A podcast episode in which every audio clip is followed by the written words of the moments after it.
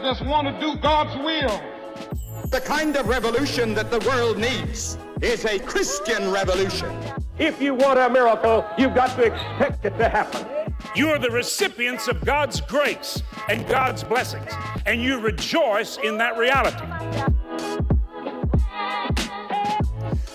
Welcome to Life Today Live, Randy Robison. Great to have you here. Uh, Lucas Miles is my guest, and Lucas um, has he he's got his hands in everything. He's writing a screenplay right now, so he's he's taking time out of writing a screenplay uh, to talk to us about a book that he has written that talks about an issue that you heard a lot about, uh, and I'm gonna kind of get into the nitty gritty uh, with him on this because you know sometimes we latch on to things and uh, we get boogeymen out there and we don't actually know what we're talking about. And I don't want that to be the case. The book is called Woke Jesus. And well, look at that. I got some fun stuff going on. Uh, there it is, Woke Jesus. Um, I'm having some issues, technical issues today, but the, we'll, we'll be just fine. So you guys jump in on the conversation if you're watching this live. So the the I, the subtitle here is the the false messiah destroying Christianity, and I'm going to argue with him about that. So this will be a fun conversation, uh, and, and, I can do this because I've known Lucas for a few years, uh, and he's he's a great guy doing a lot of great work, uh, and I'm glad to have him. Lucas, thanks for taking time out of your busy writing schedule to join us here on Life Today Live. Hey, I'm, it's always always good to talk with you, Randy, and just uh, great being back in the program. So here's here's sort of my starting point because we hear the term woke, and those yeah. conservatives and a lot of Christians uh, are like, "Oh, that's bad." What does it even mean? What does woke mean to Lucas Miles? Yeah, I mean, woke woke essentially is a uh, it's a moniker today for you know some form of cultural Marxism um, whether that be focused on on race, whether that be focused on sexuality. It is an ideology that people have embraced, whether knowingly or unknowingly, where they have this Marxist substructure where they see the world through oppressor and oppressed, and and it looks for ways to basically um, uh, uh, you know control power or regain power in their mind um, in these areas where they perceive for there to be you know massive amounts of injustice. And so um, you know at the end of the day it's it's uh, uh, it's a very damaging destructive belief because it holds to the position that we have to essentially tear down everything or dismantle or demolish the existing structures because they are unjust in how they hold power and that we have to essentially reinvent this new power structure based upon these Marxist ideals. Um, and and we see this in family, we see this in government, we see this in medicine, we see this in media. Uh, it is it is literally impacted almost every single area of our society today. I like I like the clarity there, and, and let's let's dig down a little deeper. So woke is sort of this surface, you know, icing on this Marxist ideology cake. Uh, before we get to the church, how, how does it manifest itself? Because I think if people don't already know, it's a, it's a little clearer in the culture in a lot of ways. But yeah. just give us a few examples, whether it's entertainment or art or even politics, to, to so people can see, okay, this is what uh, this leftist ideology looks like in action. Yeah, so you know we hear these sort of socialist Marxist um, uh, terms like um, you know uh, redistribute wealth, uh, or or seize the means of is probably even a better example. And these are terminologies that I think that a lot of people have heard, but most people don't actually really understand or know what they mean. Uh, so if we look at something like seize the means of production and uh, and and there's been others that have done a lot more work in the space than than even I have. I think that you know many of us are indebted to guys like James Lindsay or Michael O'Fallon who have done a lot of work, you know, bringing these things to the surface. But but this idea of seize the means of production really the the ultimate um, capital in a society is not money it's not resources it's people.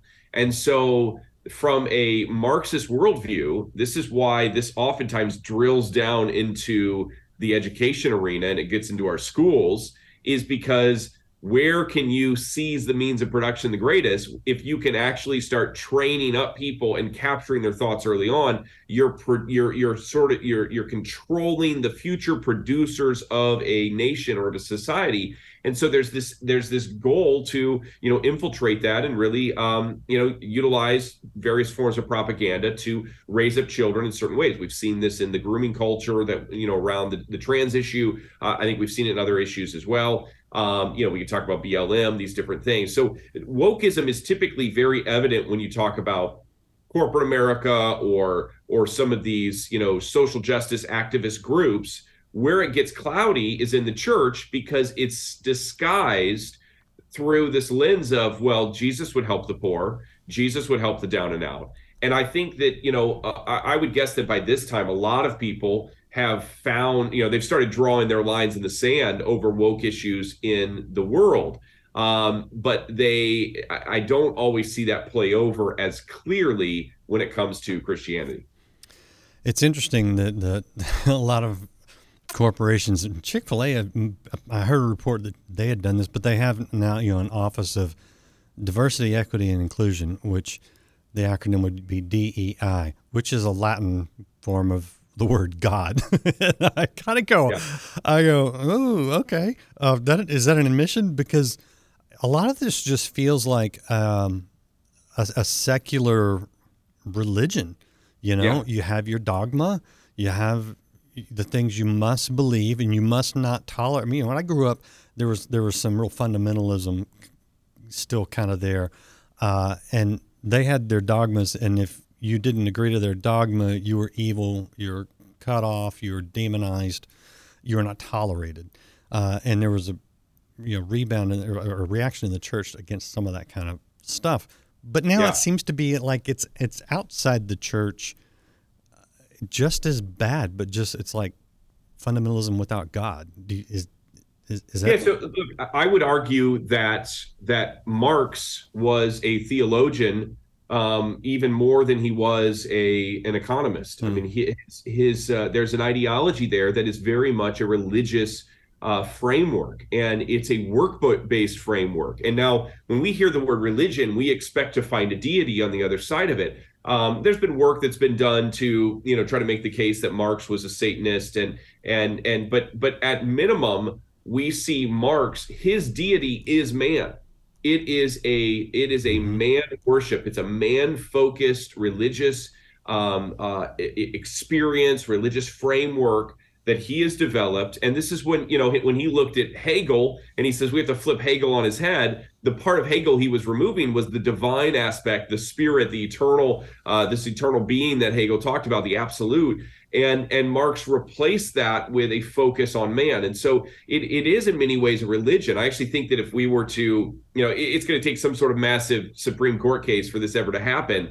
But if there was ever a way to get marxism classified as a religion it would it would sure clear up a lot of this because at that point the government couldn't give preference to one religion over another and wokeism would not have a place in the government. And and this is the position. You know i think a lot of people on the left think that that you know somebody like myself is is looking to create a theocracy because we want to get rid of these things. I don't want a theocracy. I want a place where there's religious freedom, and this is the framework that we have in our United States Constitution. And so, um, and religious freedom means that the government is not promoting one religion over another, which is exactly what is happening right now by the promotion of wokeism through almost every department. And you know, you mentioned Chick Fil A, and you know, I, I, don't have any inside scoop on this other than you know, it, it, looks like they've had this DEI officer. He's been with the company for a long time. He uh, as was put into this position, I think, a year or two ago so they've had somebody in that position for a little bit, which is a good sign that, you know, we haven't seen any massive changes with Chick fil A. Mm-hmm.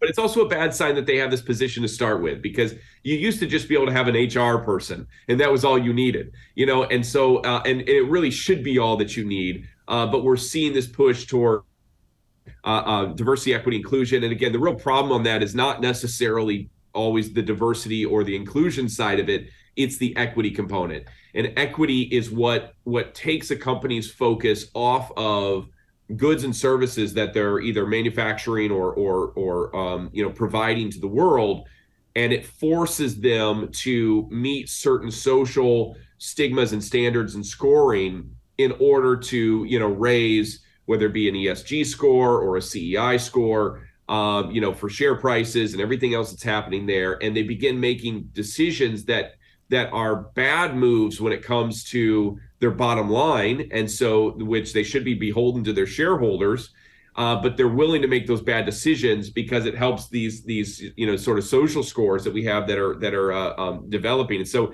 you know it's it's bad all around. It it, it there there's always a, almost a diminishing in the product, the quality uh, when you start seeing DEI become at the center of an organization.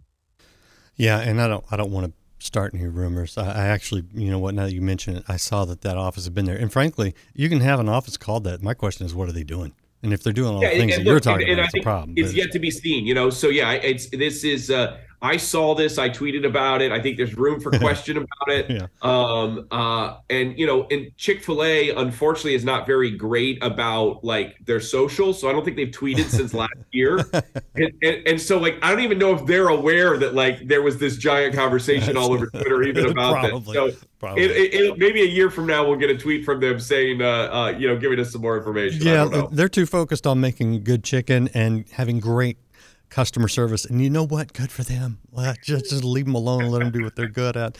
Um, so I have a question on critical race theory because this is another thing that you talk about, yeah. and another one of those things that people hear and automatically kind of react to and don't actually know all that it means and it doesn't always mean the same thing to everybody what particularly in critical race theory do you think is destructive so, so a couple things. So, to begin with, critical race theory is built upon a Marxist framework. Uh, in the, you know, some of the um, the early um, really founders of the movement, we have Derek Bell, we have Kimberlé Crenshaw, uh, Richard Delgado. Um, you know, Delgado talks about, and and uh, this is in James Lindsay's book, um, uh, Race Marxism, and you know, he gives he gives you know kind of the uh, he's got the receipts for this. Well, Delgado And we're still here.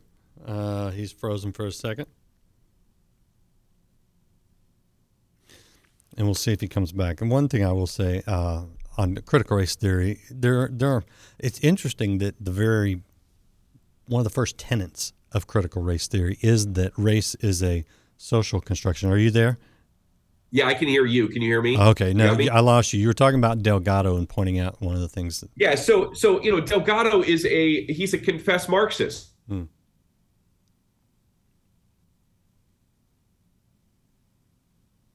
All right, I don't know if it's you up at the lake. you can see he's he's frozen right there. Oh, now he's gone. Okay, my point was that on on critical race theory, it says that race uh, is not scientific. We know it's not scriptural. Uh, and but it's a social construct and it's used to oppress people. I actually agree with that part of critical race theory because I, I think race in of itself is false. Uh, we were created from one man. God created us all. The Bible tells us uh, to populate the whole earth. And when we get into race, that really goes back to Darwinism and the idea that uh, we are descended from a common ancestor, but uh, descend, uh, evolved rather along different lines, and lower level races are only suited for menial work, and they're only able to comprehend certain things. And at the bottom of that was Aborigines and Africans. I completely reject that. I completely reject evolution. Uh, I know that we have changes, we adapt. Yes, I see that. I think it's actually where skin color comes from. The closer to the equator you are, there's a great secular scientific study on where basically our pigmentation comes from, and uh, that woman says, I wish I could cite it off the top of my head. I wasn't planning on doing that today. But uh, she says that it has to do with how close to the equator that you are, which is sun, which is uh, UV rays, which the body will naturally adapt and uh, become darker. Anyway, my bet on that. Um, the rest of the critical race theory is where I have a real problem, which is the application of it. Lucas is back, so I'll let you finish your thought. Yeah, so you know, first off, we have critical race theory. The foundations of it is is developed by Marxist thinkers. They're confessed Marxist thinkers, and so this this lays the framework. It, it, it is a deviation from, and oftentimes they were critical of the civil rights movement. Civil rights movement teaches things like color blindedness. It teaches things like the content of character is greater than skin color. Uh, these ideas do not carry over into critical race theory. Um, critical race theory is not just a a legal theory. This is what we hear a lot of times. It's it's more than that. The the, the founders themselves stated that it was a theory about activists and and regaining control. Uh, it's a movement about power. Um, and and here's the thing: if you call something racist long enough, um, you will eventually get to the point if you continue to call it racist long enough where you will bring about you know power on your side. So this is about a control you know they mm. they perceive that certain groups have power. If we accuse that group of something long enough then eventually people will give power over to us and we'll be able to hold that. Uh, the other thing about critical race theory and this goes with really any critical theory critical queer theory critical race theory any of these is that it robs the believer of the ability to suffer for christ if my suffering and my persecution is always because of my skin color, because of my, you know, socioeconomic status, because of my country of origin, because of my gender, my sexuality, when when can I ever suffer for Jesus as a Christian? And so you can't. And so we're robbing from God the one thing that we can give him on this side of glory which is suffering in the face of persecution. I can't offer him that in eternity. There is no suffering in eternity. I only have that to give him now. And, and things like critical race theory rob God of the opportunity to do that when Christians embrace this theory because it becomes all about them and their kind of victimhood. Yeah, well, you can always suffer for truth, my friend. I think you know you have to to a degree, and and you know yeah. it's it's gotten bad for a lot of people, like worse than I ever thought it would be, especially when you get up into Canada. Uh, and yeah. in some other countries, it's kind of crazy. All right, this is the book "Woke Jesus" by Lucas Miles. It's available right now wherever you get books. Uh, is that intentionally uh, kind of a Che Guevara riff on the cover? you know, it's got a little bit of that throw. I'm going to say if people make that connection, it's it's uh, it's maybe okay. All you right, know, all right, that's fair. All right, so here's here's the question, and you've alluded to a little bit, and I was kind of saving it for the end a little bit, but. Um, what how does how is this expressing itself in the church in the way that you say the false messiah destroying christianity? And i would contend you can't destroy christianity. Yeah. So look it, it's destroying i think our understanding of christianity in yeah. in america. We are seeing a distortion of this. Um you know it's you you the church is something that cannot be destroyed mm-hmm. but i think that we have seen christianity um uh falter in nations before.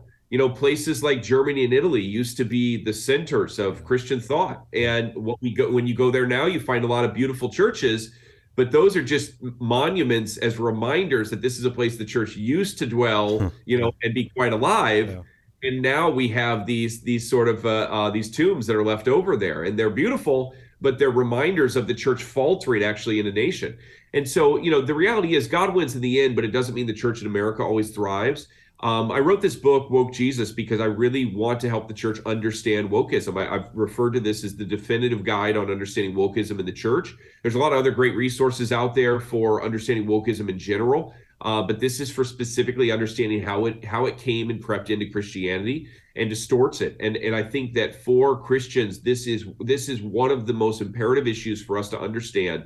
And if we don't understand this issue, we're going to have a really hard time being able to answer our friends you know reply to people that have questions about the faith because so much in our world today is filtered through this woke framework that um, that that we're really doing our our faith a disservice if we don't prepare ourselves for this understanding of how to communicate you know truth uh, in in in really how it lines up in a woke world. So you say, and I completely echo, do not go to a woke woke church. Don't yeah. be a part of it. What are some of the maybe obvious signs uh, that this is a woke church? Um, there's one in Dallas. well, there's probably more than one. One particular one that I, I know of. It's got a big rainbow flag hanging outside this yeah. month. Yeah, yeah. Yeah, so look, you know, we have the obvious signs, right? You drive through about any major downtown in our country today, and you will, especially during the month of June, and you will see rainbow flags, oftentimes flying above the cross. Sometimes you'll see crosses colored with rainbow flags. Uh, you might see a um, a Marxist BLM flag, you know, flying above the the church or out front. Um, you know, typically, if you see a sign, although this sounds a little bit counterintuitive, if you see a sign that says "Everyone welcome," sometimes in our world, all are welcome. Of course, at church, look, at my, I pastor a church. Anybody is welcome to come in my church. What I'm not meaning by that is that you are um, that you're that we will never push against or counter your you know previously held ideologies when you step foot in. No, you know, Luke, you got to celebrate my sin. this this is what we're seeing, and so those are the more obvious things. And I think a lot of people they're recognizing that. Of course, gay clergy, you know, uh, these things. I think that the the the other signs, uh, you know, th- those churches, there's a bigger chasm. They're easier to spot. Most people that are trying to be, you know, biblically minded Christian are not getting sucked into those. The ones that are troublemakers are the ones that aren't as obvious. Right. And this is where you have woke staff or you have left leaning staff that are not open about it. And so, and we have a big church in our area that that I think is, uh, uh, you know, probably finds himself in this position quite a bit. And and so, I want to know what did the church do when Roe was overturned? Did they talk about it? Hmm. Did they clap? Was there any sort of response? Did they even mention it? Um, you know what's uh, uh, what's going on right now with this whole conversation about transgenderism. Um, and again, I don't want to be in a church that's Westboro Baptist, that's you know flinging lightning bolts at everybody. Right. You know these. Things. I want a church though that understands grace and truth, and that's always what I'm looking for. Is there grace and truth? I want to see the love of God proclaimed and preached. I want to hear the gospel. I also want to hear truth that there's a standard that holiness matters that that, it's not just my truth and your truth that there is the truth that we look to. And so you know i'm looking for some of these things as sort of monikers. Also who are they reading? Who are they quoting? Um, you know are are they uh, uh, you know pushing you know people like um, you know tisby or you know books like white fragility and these things? You know this is this is a sign. Are they making people you know uh, uh, repent for their skin color um that's an issue you know? And and you know you are made in the image of god regardless of your skin color and you don't have to repent for how you were created. And so uh the, these are really foolish things that churches have started adopting um and and i think that uh, we have to become wise about these things. I name a lot of names in the book. I don't tend to do that on interviews as much uh but if people want to know the specific names of churches on a national level uh that that there's a lot of instances in that in the book woke jesus Well, and you know, I tend to avoid naming names too. You you did mention Jemar Tisby, and I'm pretty sure that I interviewed him. Um, and I'm I'm fine talking to people that I don't agree with 100, percent right? yeah Uh, and you know, we need grace gets us into people's world, uh, people who are wrong, the sinner's world. You know, often, Yeah. uh, and truth, but gets them out. And so, you know, there is this sort of transactional thing. How do we, how do we, you know, have conversations with people that we we don't you know agree with? In fact, that we think are pushing something yeah woke or very negative. Um, in a way that's you have to start with i think you have to start with trying to figure out what are the uh, what are the rules of uh, of um, you know uh, that that that this conversation is going to be um, governed by Mhm. and and specifically you know as a as a uh, christian when i approach a conversation for me ultimately at the end of the day the question is going to be does this line up with the truth of scripture and I want to know when I'm talking to somebody, especially if they call themselves a Christian, of tell me what is your final guide? Because if we're talking about this and your final guide and, and final, you know, kind of benchmark for truth and my final benchmark for truth are two different things. If it, it you know, so so for instance, I, I write in the book a lot about Black liberation theology. Black liberation theology was a form of of uh, uh, sort of the sort of the uh, Black Christian experience mixed with a Marxist framework um, in this liberation framework, and it was started in the 1950s. And the founder James Cone, this was a guy who experienced tremendous racism. I never want to, um, you know, uh, uh, uh, ignore that. Um, but I think that where he went with that, or what, what, how that caused him to respond after the fact, was was where he got off track. Yeah. And and so in this in this framework of Black liberation theology, he denies uh, scripture as being what we would call as as you know uh, in the theology world a norming norm. That that he, he would say that scripture is not the thing that we are basing truth on. He would say that black experiences and black suffering and, and you know um, in black history that these are the things that we are basing truth upon. And so you know we can't have a fruitful conversation about something if we are looking at two different things for the the measuring line of whether or not it's true or not. Yeah. I might be able to learn, I might be able to influence somebody slowly over time with that conversation, but we're not going to come to quick agreement if both sides are dogmatic about the difference of that. And so I don't spend a lot of time debating with people. Um, if they want to know what I think, I'll present what I think. If they're going to try to counter it, if they're not using scripture as as a benchmark. You know, if we can we can hash out passages, we can exegete passages and maybe have different interpretations. Yeah. We can do that all day long and I think have some benefit there. But but if there's a you know if there's agreement about the word, but if there's not agreement about the word, it becomes very cloudy real fast and I really don't think the conversation tends to become very fruitful. All right. You'll have to pick up the book and uh, and get into the, into the intricacies uh, so that you can guard yourself, guard your family, guard your mind. Uh, last word from from you, Lucas, um, because this is it, it it's a big one. Uh, you know, we're we're up against something that is that is strong and that is moving, Yeah. that is seems to be making progress, but we've got something that's that's stronger that's never going to be shaken. So there's that confidence. Yep. Uh, where do, where do you kind of land at the end of the day? you know look I, I think that the the important thing here is is probably twofold that we we learn to discern um errors we learn to discern uh the danger of these heresies the danger of of these false beliefs we see the effect that they're having on the church um and that we also press more into our faith our relationship with the Lord so that we are unshakable. You know, I talk in the book about um, the the armor of God, and when we think about the armor of God, I think that a lot of us as believers, if you've been in the church for a while, we we tend to regulate that passage as like a kid's story. You know, you go to Sunday school and you put all you build this little stuff out of cardboard, and that you know they come out in the class and they've written the verses on it. And the reality is that was written for the church because it's beneficial. And when you look at these things, the armor refutes wokeism. Yeah. It's got it's got the helmet of salvation. Um, right away, we see that some people are saved and some people aren't, and that we need to cherish our salvation that we have in Christ. It also shows us with our feet fitted with the readiness of the gospel of peace that evangelism matters. A lot of woke churches are moving into universalism, that everybody's saved. It doesn't matter what framework you come from. And the armor of God reminds us that evangelism matters, that, that there is a lost and dying world out there that we need to take this gospel of peace to. We have the belt of truth. This reminds us that there is uh, that there is one truth, there is the truth, His truth, and and not just my truth or your truth. It is the belt.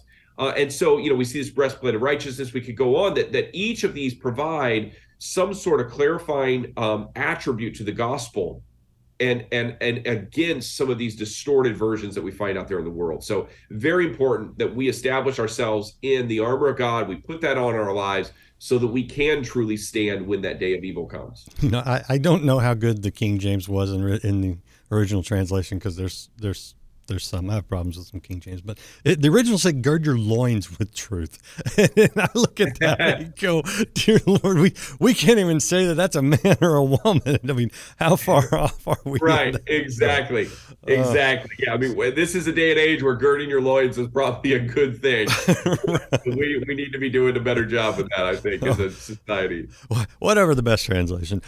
Yeah. Lucas's point stands, uh, and this is a spiritual war, and this is spiritual battle, and it is for the big boys and girls and the, uh, the mature uh, spiritually, uh, and so, you know, let's let's be that, and and let's be light. Let's not just curse the darkness. And so, I appreciate that. Thank you, Lucas. Uh, is there anything you want to add? I want to show people your website. This is lucasmiles.org. Yeah, yeah. So book can be ordered wherever books are sold. Uh, we're, we're number one new release right now on Amazon, which very excited about that. It, it hit the bestseller list uh, a couple times at first, second place. So um, it's being very well received so far. The book uh, is out this week. Um, and it's excited to get that in people's hands. Of course, if you want to order at lucasmiles.org, you can do that as well, as well as all of my other titles that I have. Always a good idea. Lucas is uh, an interesting guy, smart guy, uh, eloquent, and I appreciate. Um, I really actually enjoyed getting to know you, man. So thank you. Likewise. So- Likewise. No, appreciate having me back on. Uh, anytime, by the way. Appreciate you guys out there watching. Hit share. By the way, a quick note: if you are getting some jitter, I was watching some of the feed, and I had a little bit with Lucas because he's up by a lake. But if you're getting any jitter on, on any of these feeds, these are always uploaded clean uh, which is the best version of it uh, on Rumble and on lightsource.com. So if you're ever like, man, I missed something in there, I don't know what's going on on, on one of these other outlets, uh, you can always go to Rumble or uh, Lightsource and you'll have the the best because I wouldn't have any problems with Lucas other than dropped out at one point. That's it. Hit like, share, hit follow, uh, and be awake, just not woke. We'll see you again next time here on Life Today Live.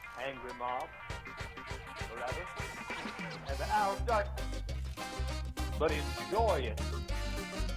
Squeeze all the fun you can out of oh, it. This is your hour. This is your hour. Because it's soon going to end. And truth will be on the throne for a change. Sunday is coming.